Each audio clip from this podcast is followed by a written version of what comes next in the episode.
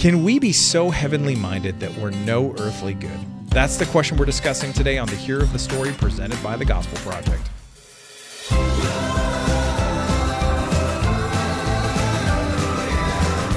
Thanks for joining us for today's episode of The Hero of the Story, a podcast to help you explore the big story and big truths of Scripture. I'm Aaron Armstrong, and with me, as always, is Brian Dembowczyk. So, Brian, today we are having a good time because we are going to be looking at the at a passage in Colossians, which is one of my favorites. Uh, we're looking at Colossians 3 1 through 17. Um, and so, how about you kick off um, our discussion here by telling us a little bit about the background on this? Yeah, just a little bit of information about the book of Colossians for anybody who may not be familiar, or just as a reminder. Uh, Colossians is one of the prison epistles, uh, which means Paul wrote it from being in prison. If you are tracking with us in the episodes where we're talking about the book of Acts, we're kind of jumping ahead from that because Paul's not in prison at Acts where we are. So, in the chronology of where things are, a little bit of jump ahead to address Colossians here, uh, but it, will come in due time. And Paul is writing to the church uh, because he's addressing what has often been called the Colossian heresy. Not quite sure what it is. Uh, what you have to do is piece it together based on the clues of what Paul writes about. Um, one of the things that does seem apparent from Colossians 2 8 is it seems like this had something to do with philosophy. Um, some kind of, of, philosophy was being proposed to the church. The church, at least part of it, was, was tempted to buy into it. Uh, likely something connected to some of the Hellenistic traditions from the background.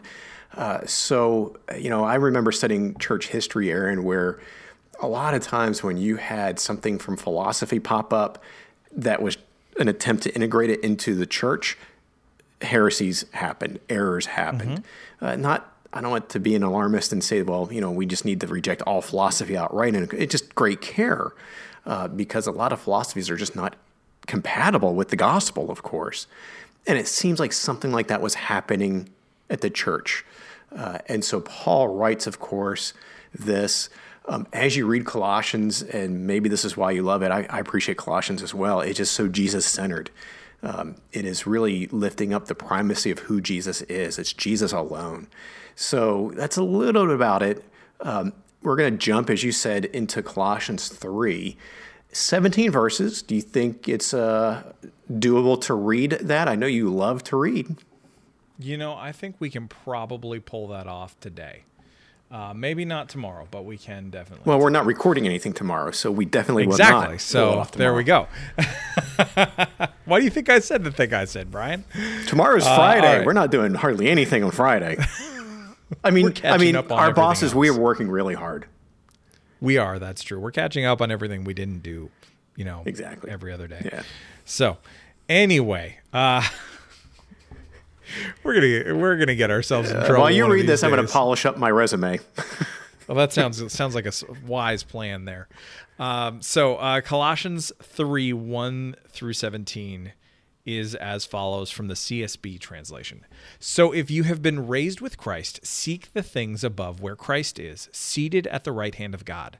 Set your mind on things above, not on earthly things. For you died, and your life is hidden with with Christ in God. And when Christ, who is your life, appears, then you also will appear with him in glory. Therefore, put to death what belongs to your earthly nature sexual immorality, impurity, lust, evil desires, and greed, which is idolatry. Because of these, God's wrath is coming upon the disobedient. And you once walked in these things when you were living in them. But now, put away all the following anger, wrath, malice, slander, and filthy language from your mouth. Do not lie to one another, since you have put off the old self with its practices and have put on the new self.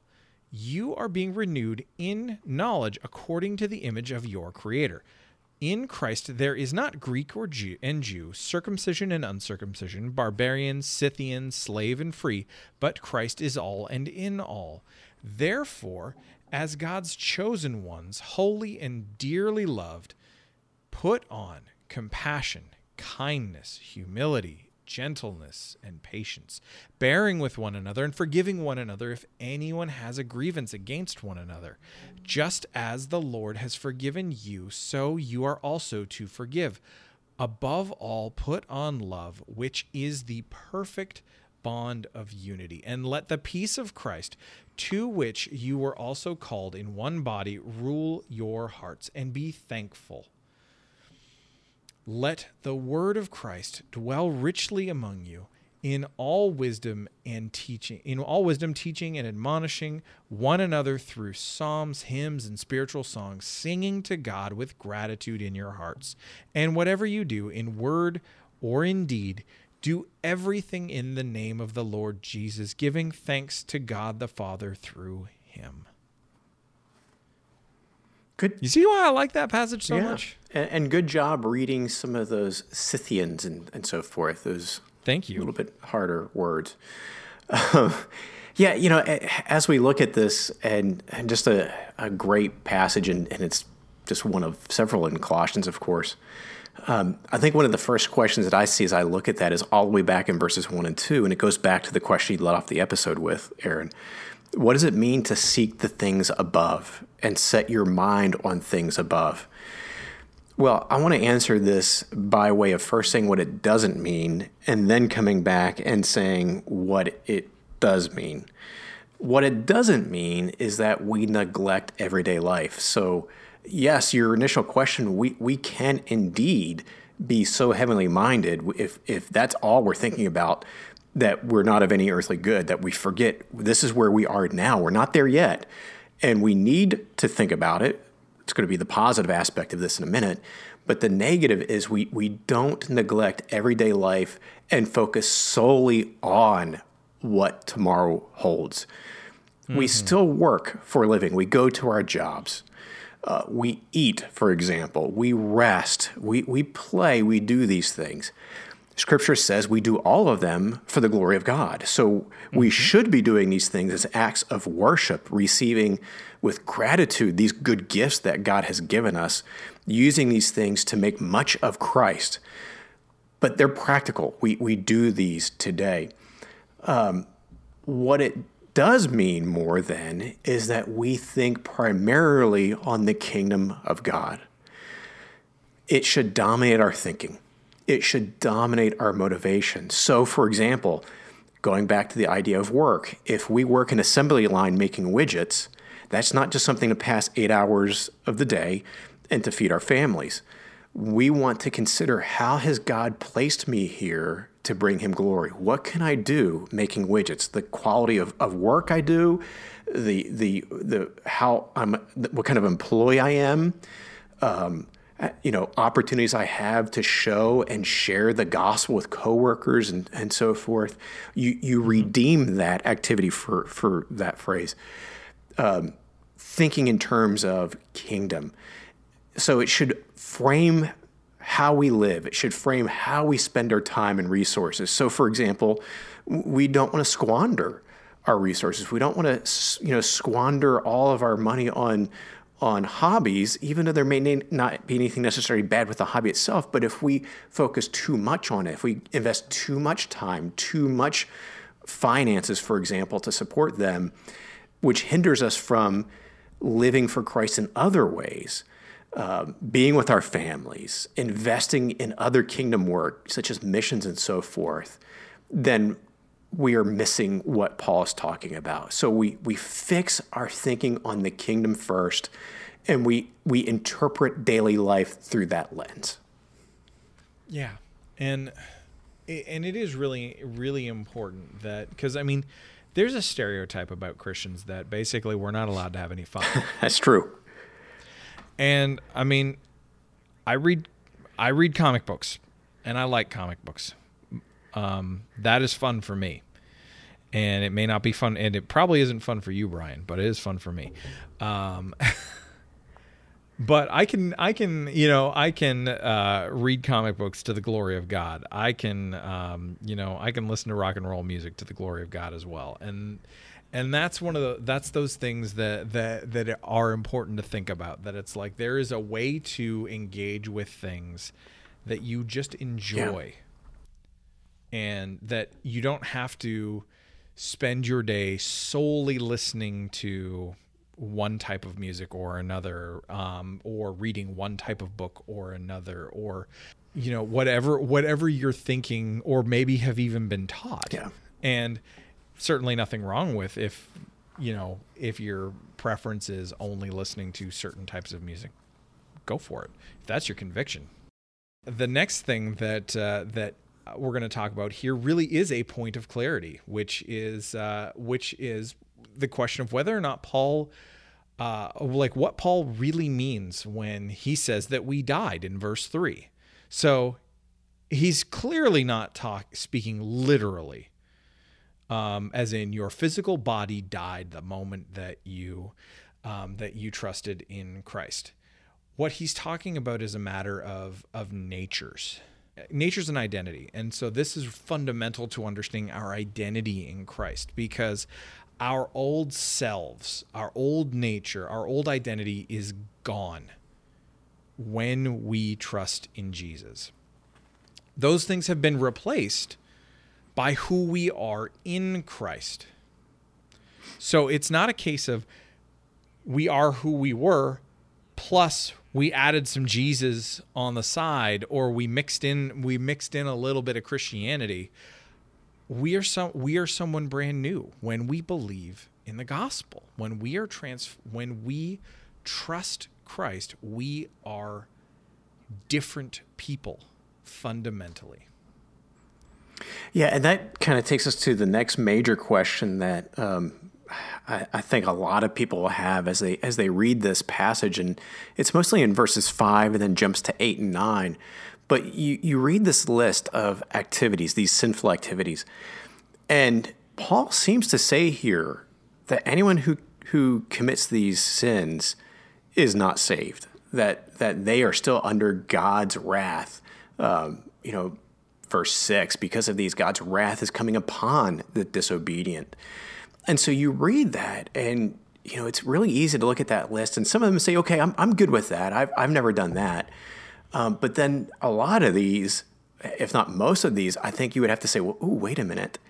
Um, i get angry at times. Um, you know I, I, I, sometimes I, I i can be greedy and and um, you know impure and mm-hmm.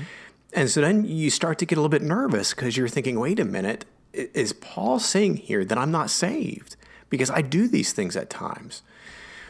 Well, if that's what he meant, then we would conclude that nobody is saved, including Paul himself. Because Correct. again, even when we're in Christ, we continue to wrestle with sin. Um, what he has in mind here is more than just those who commit these sins. It is more of a, a habitual practice without conviction. And I think that last part is really important as we think about this. A lot of times you'll hear it explained as the first part.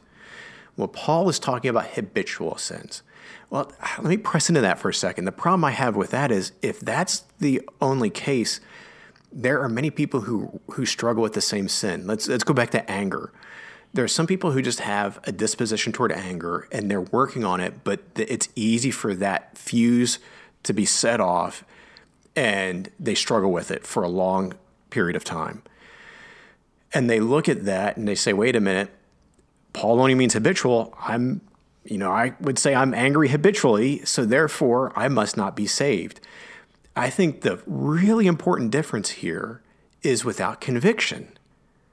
That if we are engaged in any of these sins or any other sin on an ongoing basis or even infrequently, and do not experience conviction if we do not accept that we are rebelling against God. If we excuse that conduct, well, I'm just angry. It's just the way I am. And people just have to like it. Yeah. I'm just I'm, I'm just a really intense Yeah, guy. I'm a really intense guy.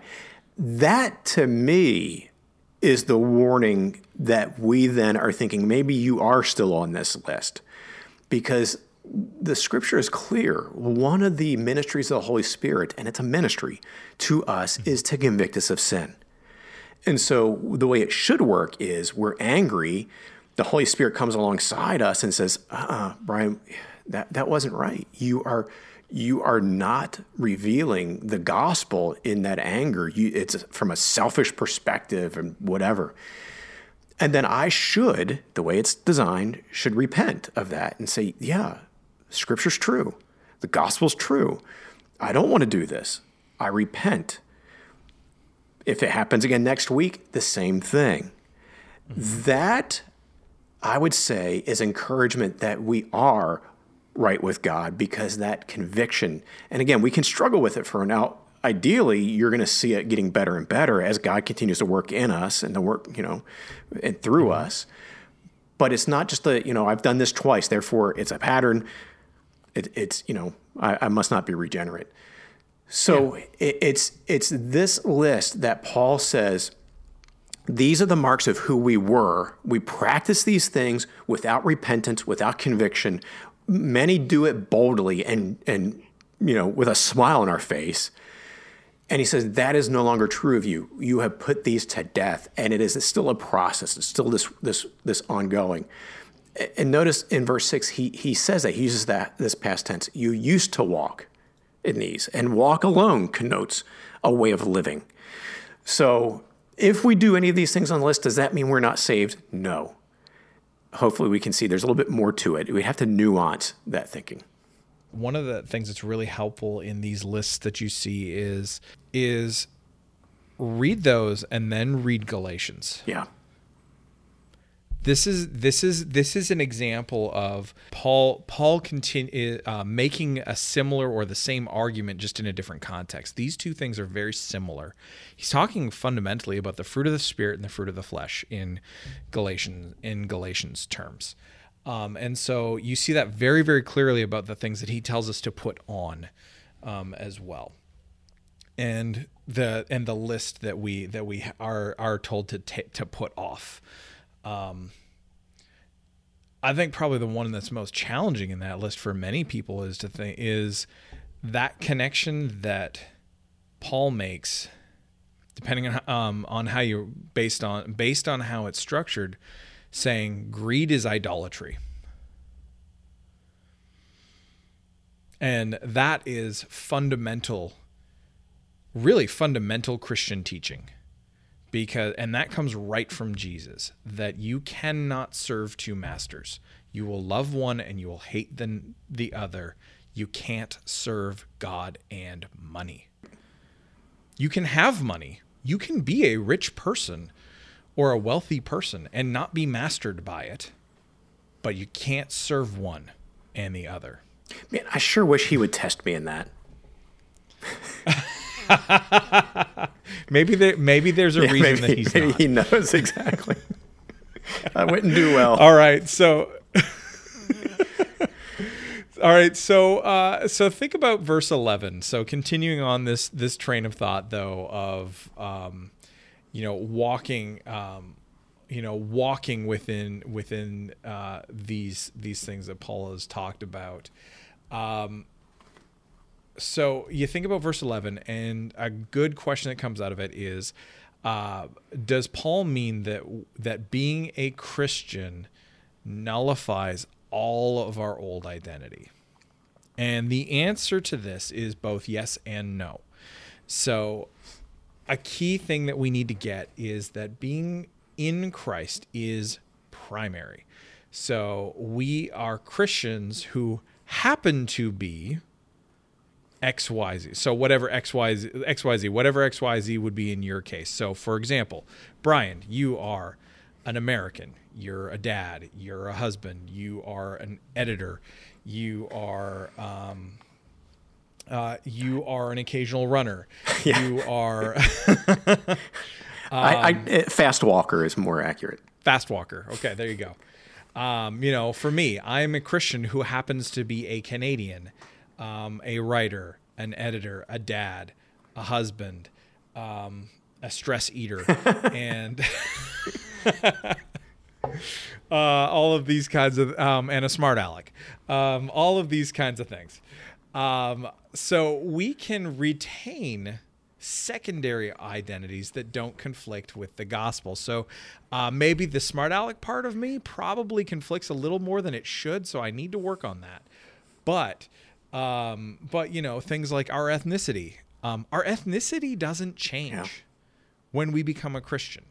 Um, and so he talks about there, you know, in Christ there is no no Jew or Gentile, um, you know, no Scythian, barbarian, um, etc.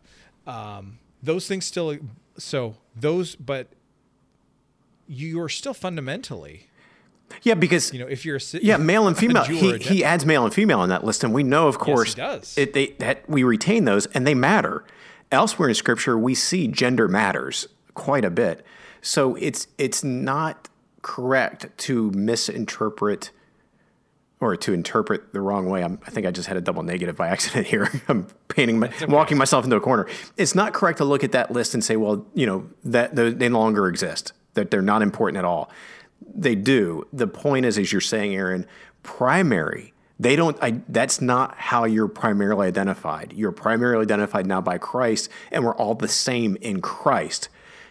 We still have different secondary issues, but our primary identity is the same. Yeah. Yeah, absolutely. And so in that um and and that is important when we talk about male and female, there is a way to interpret uh there you know, there that's a hot button topic. We're not going to get in too deep on it um because it's a hot button Yeah. topic, but um it is important to recognize gender is not removed from our categories of existence um because of because of the gospel.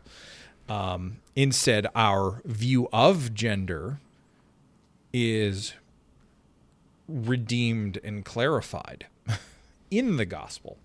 So, um, yeah, really, in all of this, what is what is important is that um, we need to understand that the gospel is what unites us, and so the church is to be united as one in the gospel, and that's why all of there are there's this whole list of there is no Yeah. XYZ is there. The gospel transcends division. It doesn't remove characteristics. Yeah, that's a good way to put it. I think the next thing is it, we started um, alluding to this already, so let's just kind of wrap it up.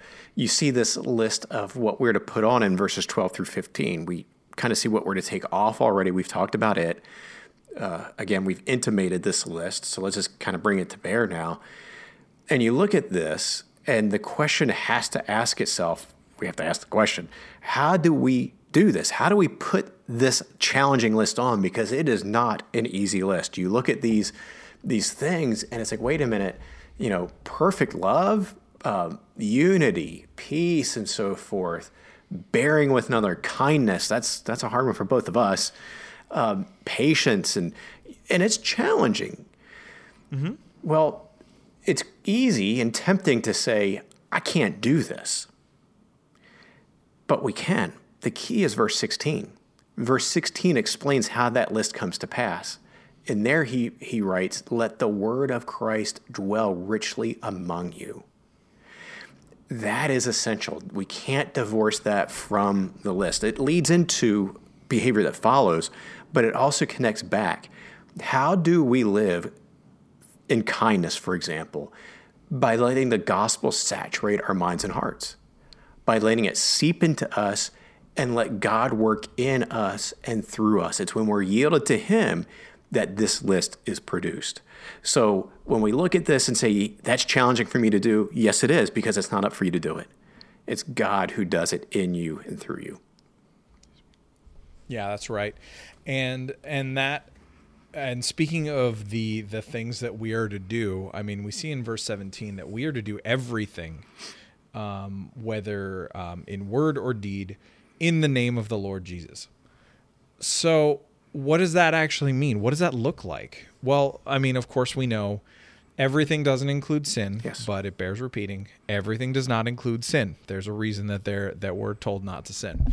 But um, uh, what it does mean is is that all of the things that are um, you know, relatively speaking, either morally neutral or are morally praiseworthy, we are to do all of those things for God's glory. Now, what does that mean? Well, basically, what that means is, is that we do it with an attitude of love and gratitude and joy. that is found in who we are in Christ. So we aren't finding our value and our worth in the things that we are doing. Um, and that's really important for us um, when we think about a culture like the one that we live in, where we define ourselves by our jobs.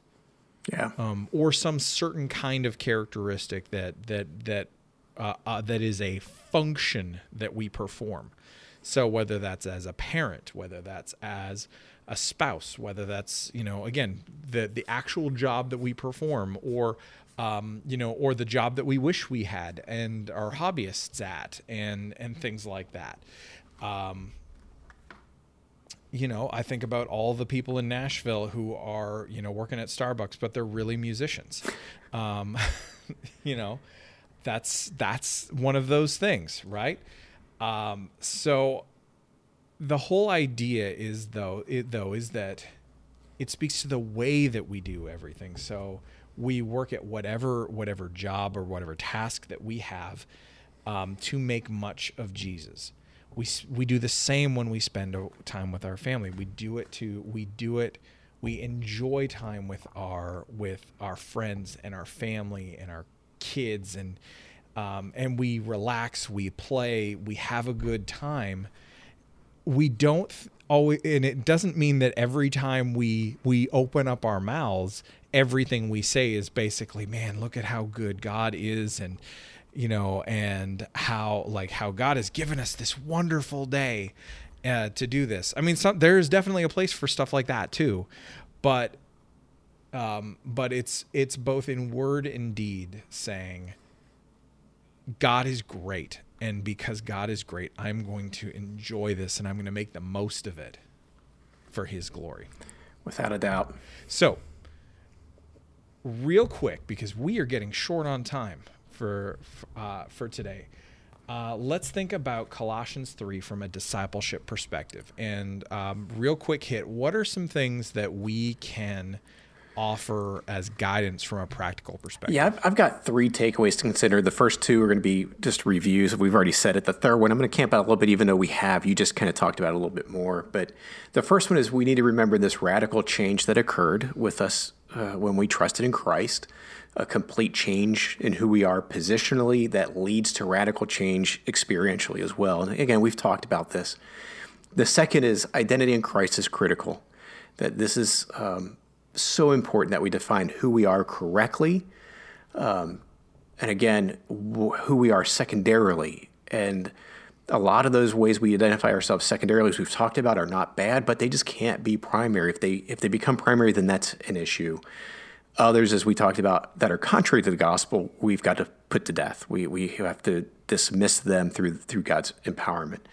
The third takeaway is that we when it think when we look at this list for of obedience, for example, um, we need to do this with joy and see obedience as an act of worship, not as a burden. Um, and I think this is where this idea is so helpful. Um, that when you think about instead of parsing life and thinking, okay, the really important things, the spiritual things, are what I do on Sundays, for example um, or when I have my family devotion on Thursday nights or whatever the case may be. And everything else is neutral at best. And we start feeling guilty about how much time we spend doing neutral things at best.